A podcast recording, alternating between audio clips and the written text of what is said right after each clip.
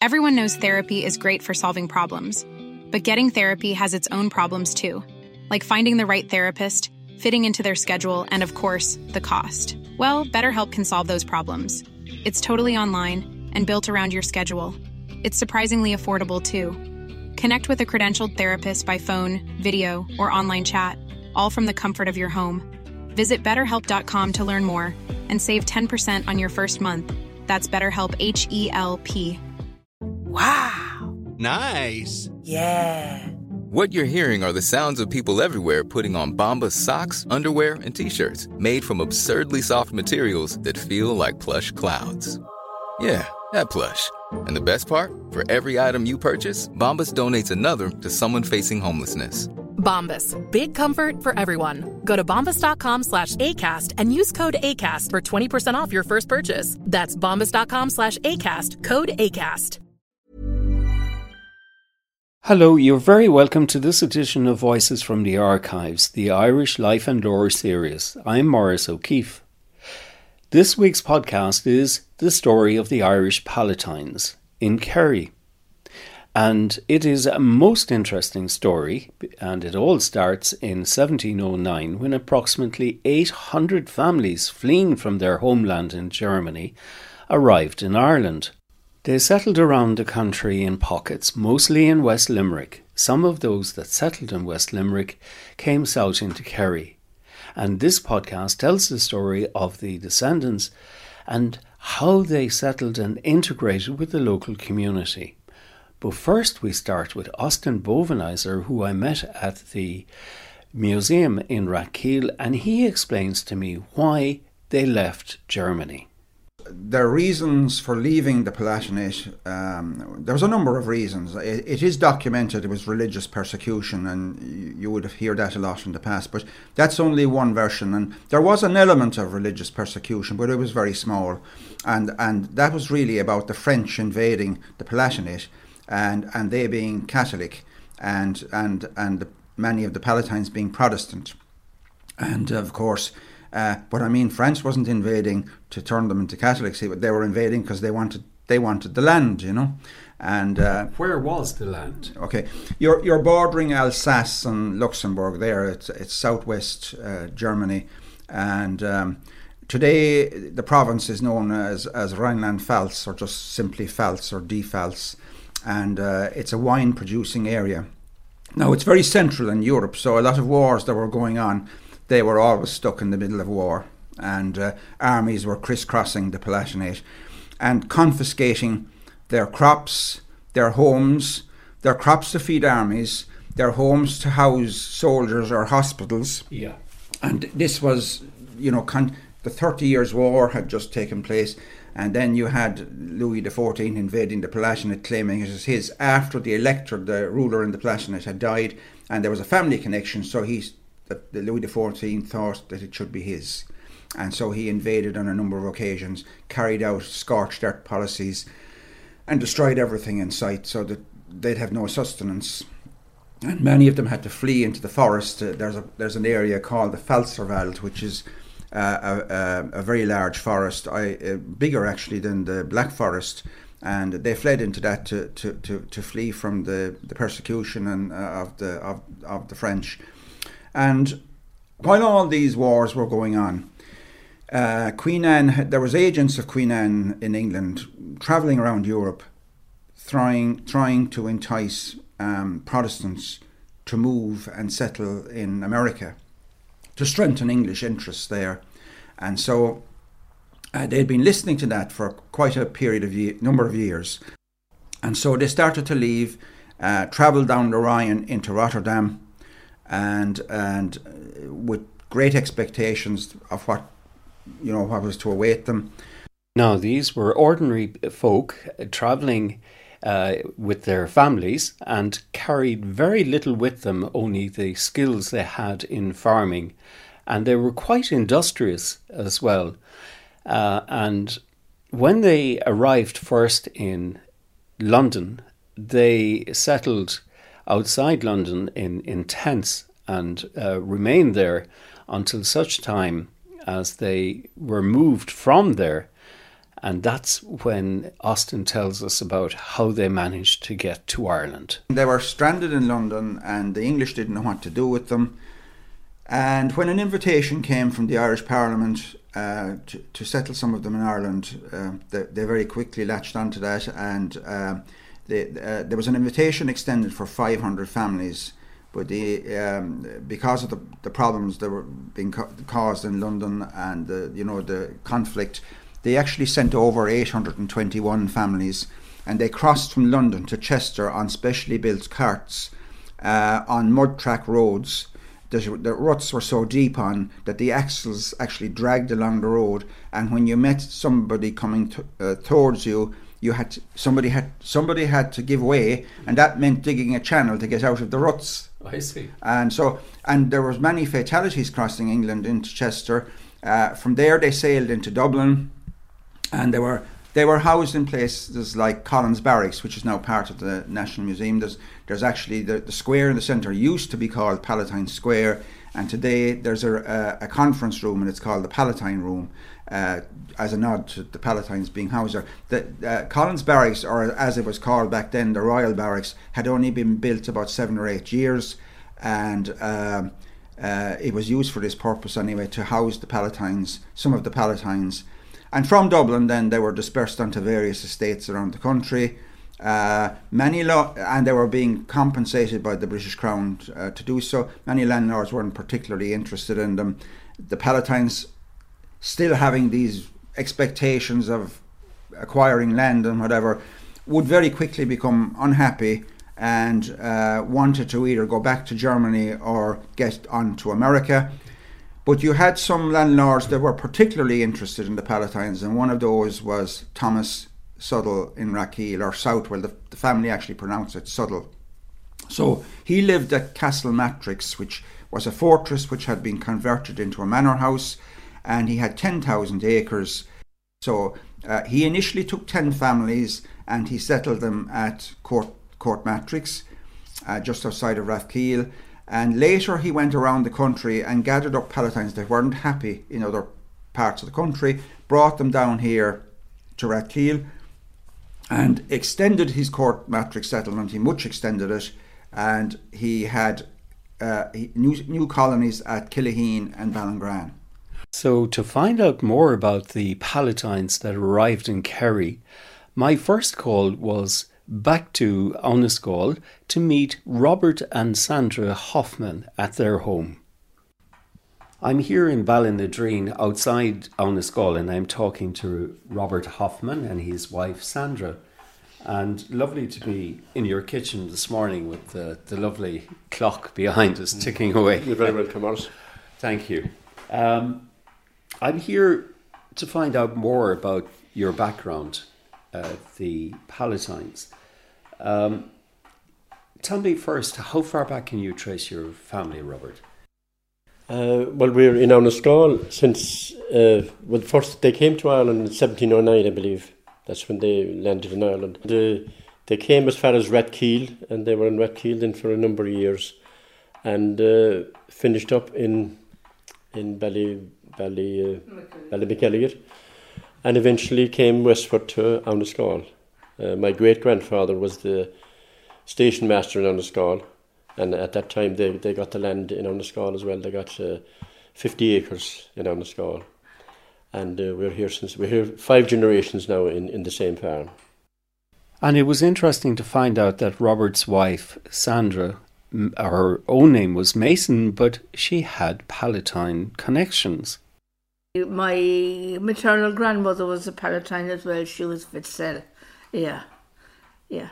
So it's interesting how you kind of kept together, you know. Well, I suppose. Was that an accident or? No, just a pure accident, of course. Like, yeah. But when you found out that Sandra was Palatine, that made no difference. No. Because her beauty swung it, really. It wasn't the fact that she was Palatine. No, but I mean, it's nice to have kind of that connection as well, because your Robert's grandmother, Bob Hoffman's wife was a Fitzelle as well, from North Kerry as well. She was a Palatine as well, yeah. So on Robert's father's side, it was all Palatine, you know what I mean? Yeah. So and the Fitzelle, they kind of settled around Tarbert area. They did, first. My grandmother came from Listowel, to near Listowel, but there was a lot of Fitzelles in the Tarbert area and also in the Kilmiley area. But I think there were maybe the Listowel Fitzelles and the Tarbert Fitzelles may have been related. But I think the Kilmiley Fitzelles were a different group again, you know. Life didn't always run smooth for the Hoffmans, and in the 19th century they had difficulty with the landlords. They went through hard times in the farm here because they were evicted out of the farm. Oh, totally, yeah. Around, I think it was 1880, that way, believe it or not, they were evicted because they couldn't pay the rent. I think the rent was risen at the time, and I think the landlord expected the Hoffmans would pay the rent, being Church of Ireland as well probably, but the Hoffmans joined in with the locals and they objected to pay for, you know, raising the rent, and they were evicted, you know, and they were living in the side of the road seemingly for 7 years at that time, living over in top of the stage and back in Minard, and eventually they got back into the farm again, and there was 20 acres taken off of them as a penalty or back rent or whatever you want to call it. You know, when they came back, they had 70 acres when they left. Yeah. And when they came back, they had 50. Yeah. You know.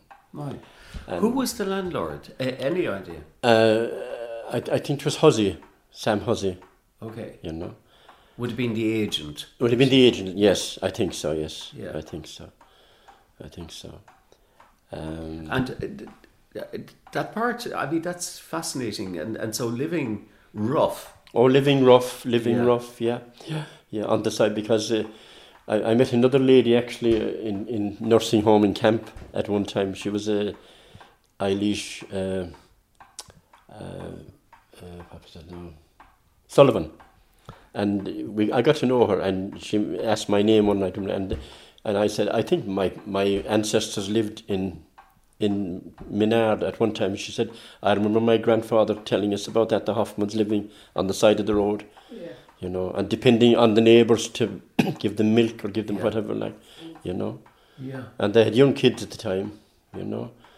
But strangely enough, it took 100 years, over 100 years, to the farm come back again. We got the 20 acres back eventually. Wouldn't it be lovely to know how that happened, you know, how they got back into it again? Well, it happened, they were evicted, we'd say 1880, that way roughly. Yeah. And in 1992, we bought the farm back in February 1992. And I remember prior to that, we'd be out in the fields working with my father, and my father used to smoke the pipe. I know this has nothing to do with it, but he would smoke the pipe and he'd take off his cap and put the cap on the ground and go down on one knee and he'd be smoking the pipe and he'd start talking about the 20 acres.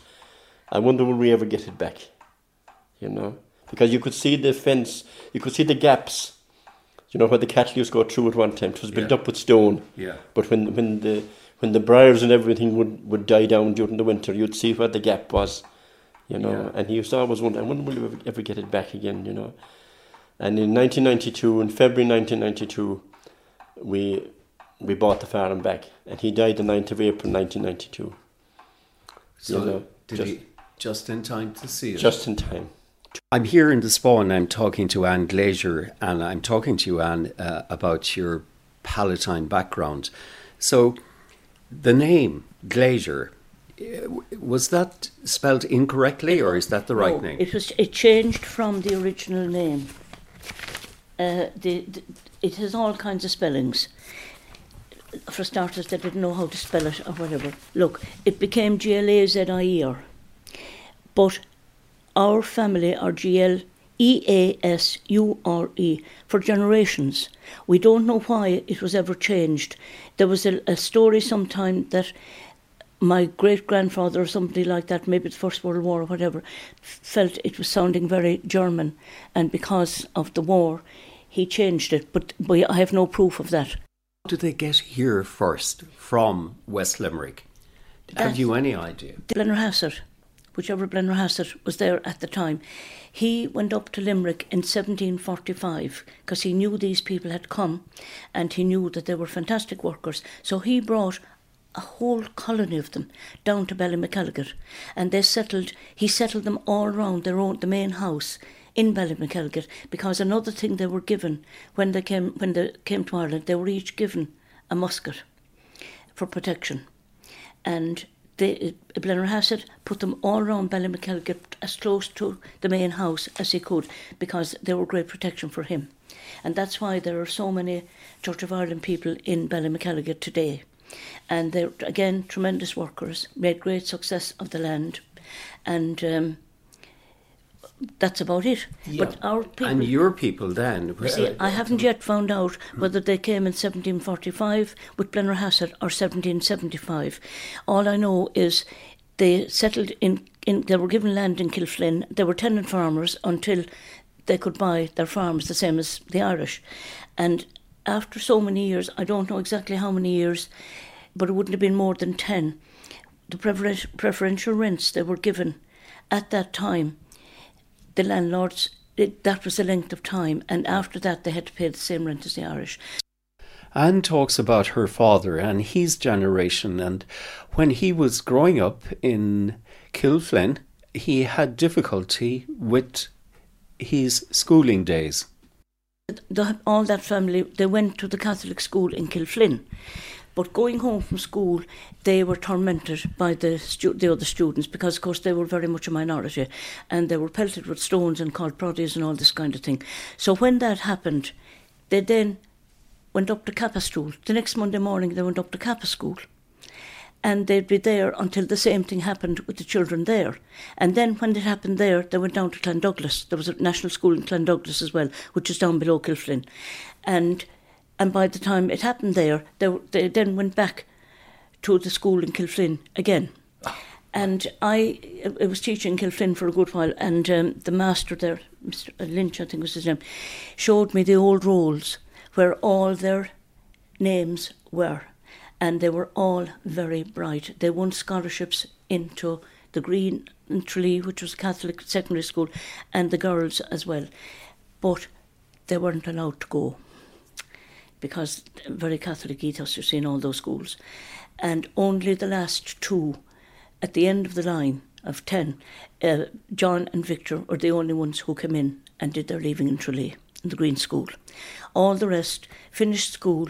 They could have gone to boarding school. They were bright enough. That master told me they were all very bright, and they did win scholarships, so they would easily have got into Protestant colleges all over the place.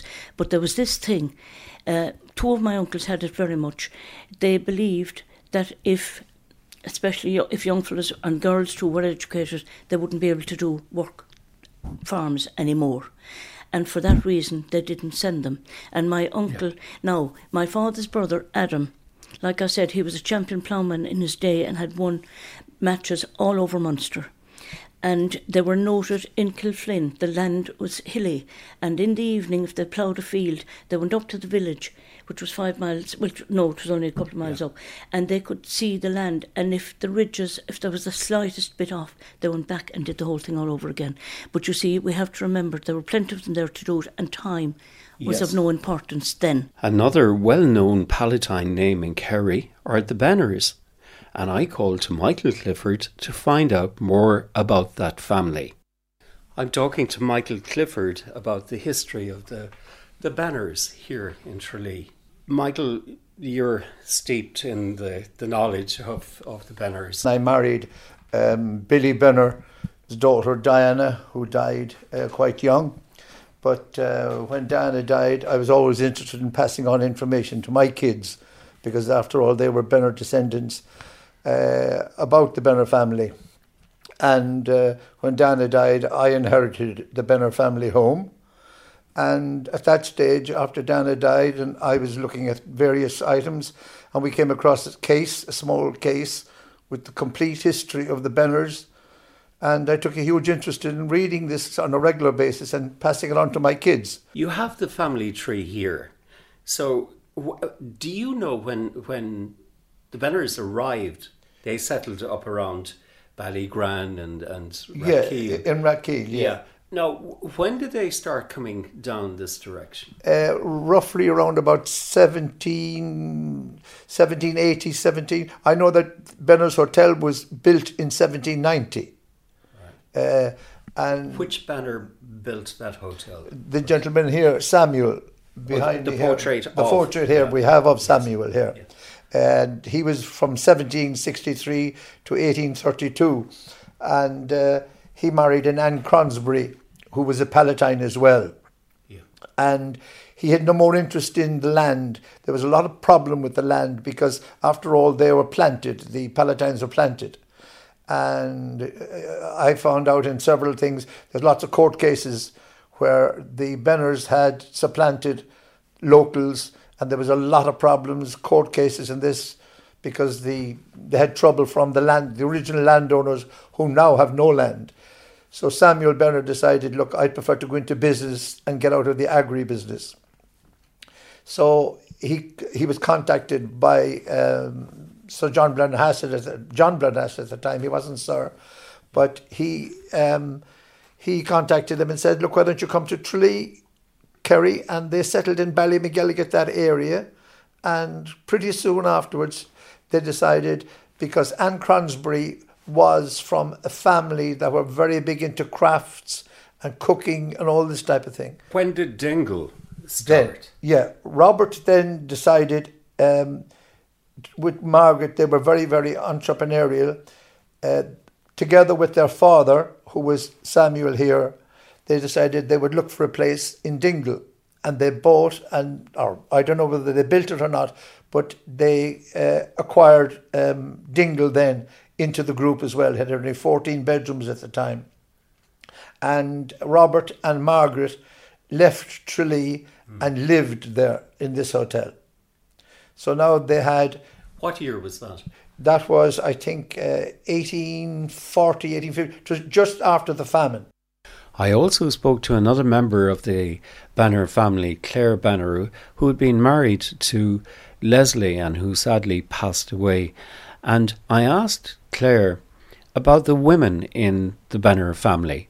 Starting with the grandmother, Leslie's grandmother was the matriarch of the family, and her two daughters were her two daughters, Nesta and Doris, were very close to her. All their life, everything, mother was very important to them. And then my father-in-law was Billy, their brother, who they idolised as well. Doris worked all the time in the hotel till she went to South Africa for a few years. But she worked in the hotel and worked very hard, ran the farm, ran the hotel, they had a manageress as well, but Doris bought everything. She was very businesslike, very good at business, very good with money. Nesta married, I presume she married a bit younger, and to Franz Latchford, and so she wouldn't have been as involved. Well, it was just such another era, I suppose. I was always, for 40 years, I was very friendly with Doris because she had no children and we just had the same interests in art and gardening and kind of... She liked beautiful things. She wasn't in any way extravagant. She would have had things passed down for generations, but she always knew... You know, she had a great knowledge about everything. She was, and I loved her stories about going to school in Alexandra and her father dressing up, and nobody in trade. They would have regarded the hotel business as trade, and Alexandra was the first kind of public school English based on the English system, and it was in Stephen's Green. But anyhow, her father dressed himself up, and he was full of charm, and Nesta and herself were accepted into.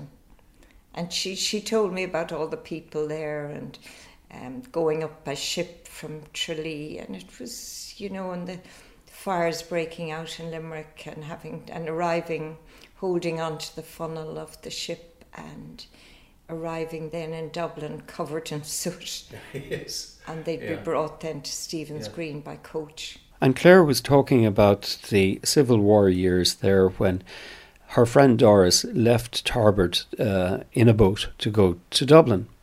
But now we move to the Latchfords, and the Latchfords came in with the Palatines, and they brought with them industrious skills, conscious of their own identity, inquisitive and curious, and great business people. But if you think a family rented 8 acres and they paid rent, and then I think in 1740 the rents were quadrupled. Now, it might have been easy at the beginning, but I don't know how families actually survived, or how on earth we came southwest, and how did John buy a farm in Listowel? I don't know how they saved money. I think it's pretty amazing what the families who came to Kerry did manage to do. Then they started milling. Well, no, they started baking before that. Oh, was it? And I think the Palatines were horticulturists, growers, small farmers, and bakers. Mm-hmm. They had a great reputation for fairly modern agricultural methods and baking. So John bought this farm in Listowel where the mill was eventually built, but he also started the bakery in Tralee. When was that? Yeah. Late 1700s. Yeah. And so the baking side of it is something that I find interesting. I think that generated, it was the beginning of the entrepreneurship of the Latchfords, that, then they started to spread out and started the food mill. Yeah, you see, I think the baking must have come through the DNA of the Palatines, the way they were brought up, the way the other Palatines lived. There were other millers, milling flour. Mm-hmm. So milling flour and baking, I suppose, went hand in glove. Yes, of course, it did. But that marvellous building now that's here in Tralee, the mill, that... What's the background to that mill? That's where the grain was stored. That's where the grain was elevated up to the top floor. 5 floors high, I think. Lifted on sacks, up planks, mm-hmm. and then up on an auger. That's where the corn was dried, and it's where the corn was turned. With these big, huge wooden shovels, and the milling would have tied in with the farming and the growing of wheat and barley and oats. Yeah, and there were plenty of farmers to bring in the barley and the oats. And there were lots. North Kerry back then was a wonderful farming community. Tralee was a wonderful farming town. Walk down Tralee any Mart day. It could have been geese, it could have been pigs, bonneves, calves, cattle, horses, and half the people you'd meet in the street would be farmers and farmers' wives. Yeah, it's going back now in my booklet here to the first man here was 1620. That's Johann Jakob Schweitzer, S-C-H-W-E-I-T-Z-E-R, and he was married to Eva Rinner, who passed away, and then he married Elizabeth Kesseling, and they married in the Assenheim in the Falls in Germany. Okay, so at what stage did they make the journey over here to Ireland? They made a journey. They arrived in Ireland in 1709. Descendants of this man, obviously. There would have been two brothers. One was Michael and the other was Christopher. Christopher is my part of the family, and Michael is an ancestor of Switzer's, the stores in Dublin, the department stores famous in Dublin, and yeah. Michael Switzer was their ancestor. And obviously they came into West Limerick and settled in Court Matrix. And they were, my great-grandfather then would have come there from that area down here to Tralee, and he got married here in Tralee. At what stage did they leave West Limerick to come to Kerry? I'd say my grandfather left, I'd say probably the late 1850s, I'd say, to come to Kerry, because he got married. I'll just tell you now in a second when I turn my page here. And the 12th to the 1st in 1881 in St. John's Church in Tralee. And he was a Methodist when he came, so he had to change his religion to get married. And they got married on May the 12th, or the January the 12th, 1881. And he was baptised into the church on January the 11th, 1881. My goodness, who did he marry? He married Catherine Flynn from Abbeyfield. She used to work as a housekeeper here in one of the houses in Denny Street. And obviously they knew each other before she left to come down here. And he was a shoemaker, and he had his own shoe shop. And they lived in Rock Street. Yeah. Above near the castle, where the castle bar is now. Oh yes. That's where they had their house up there, and they were their family there then. And one of their family then would have been my grandfather, whom you know very well yourself. His name was Christopher Tobias, and he joined O'Keefe's firm at the age of 16. Yeah, he was there over 70 years actually. He was 70 years plus there as an upholsterer, and I often visited him up there in the workshop.